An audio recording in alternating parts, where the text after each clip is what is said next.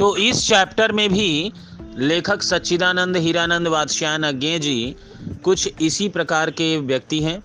उन्हें घूमना, घूमने के काफ़ी वो शौकीन हैं, घूमने उन्हें बहुत पसंद है और वो घूमने के सिलसिले में बहुत सारी बातें इस चैप्टर में उन्होंने बताई हैं।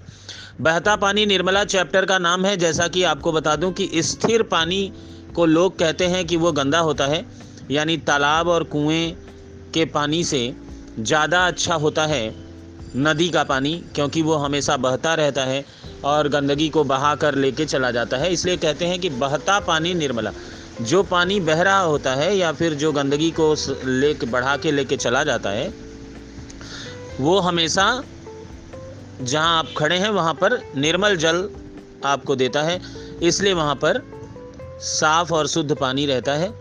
और इसे ही बहता पानी निर्मला के नाम से बताया गया है। इसलिए लेखक इसको किस तरह से संदर्भ में जोड़ रहे हैं, वो कहते हैं कि जो आदमी घूमता रहता है, यानी नदी के जल की तरह स्थिर नहीं रहता, गतिमान रहता है, टहलता रहता है या घूमता रहता है या फिर टहलना नहीं, टहलना नॉर्मल सेंस में आएगा।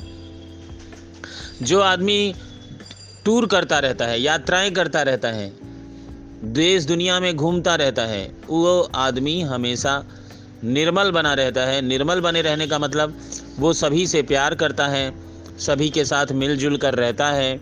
झगड़े झंझट नहीं करता और तमाम तरह की बातें उसके साथ शामिल होती हैं। लेखक ने इसी बात को यहाँ पर बहुत अच्छी तरह से आपको बताया। उन्होंने बताया कि बहता पानी निर्मला। और सबसे लास्ट में उन्होंने एक और भी बात बताई है जो मैं अभी चर्चा कर देना चाहता हूँ। उन्होंने कहा है एक जगह पे कि जो रमता नहीं है, वो राम नहीं है। अर्थात जो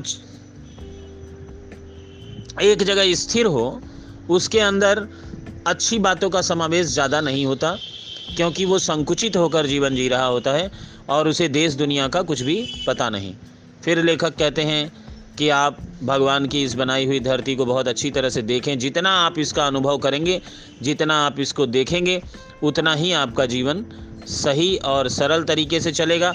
और आपको देश दुनिया के साथ कैसे रहना है, कैसे लोगों के साथ बिहेव करना है आप इस बात को बहुत अच्छी तरह से महसूस कर पाएँगे अगर आप देश दुनिया को घूमेंगे।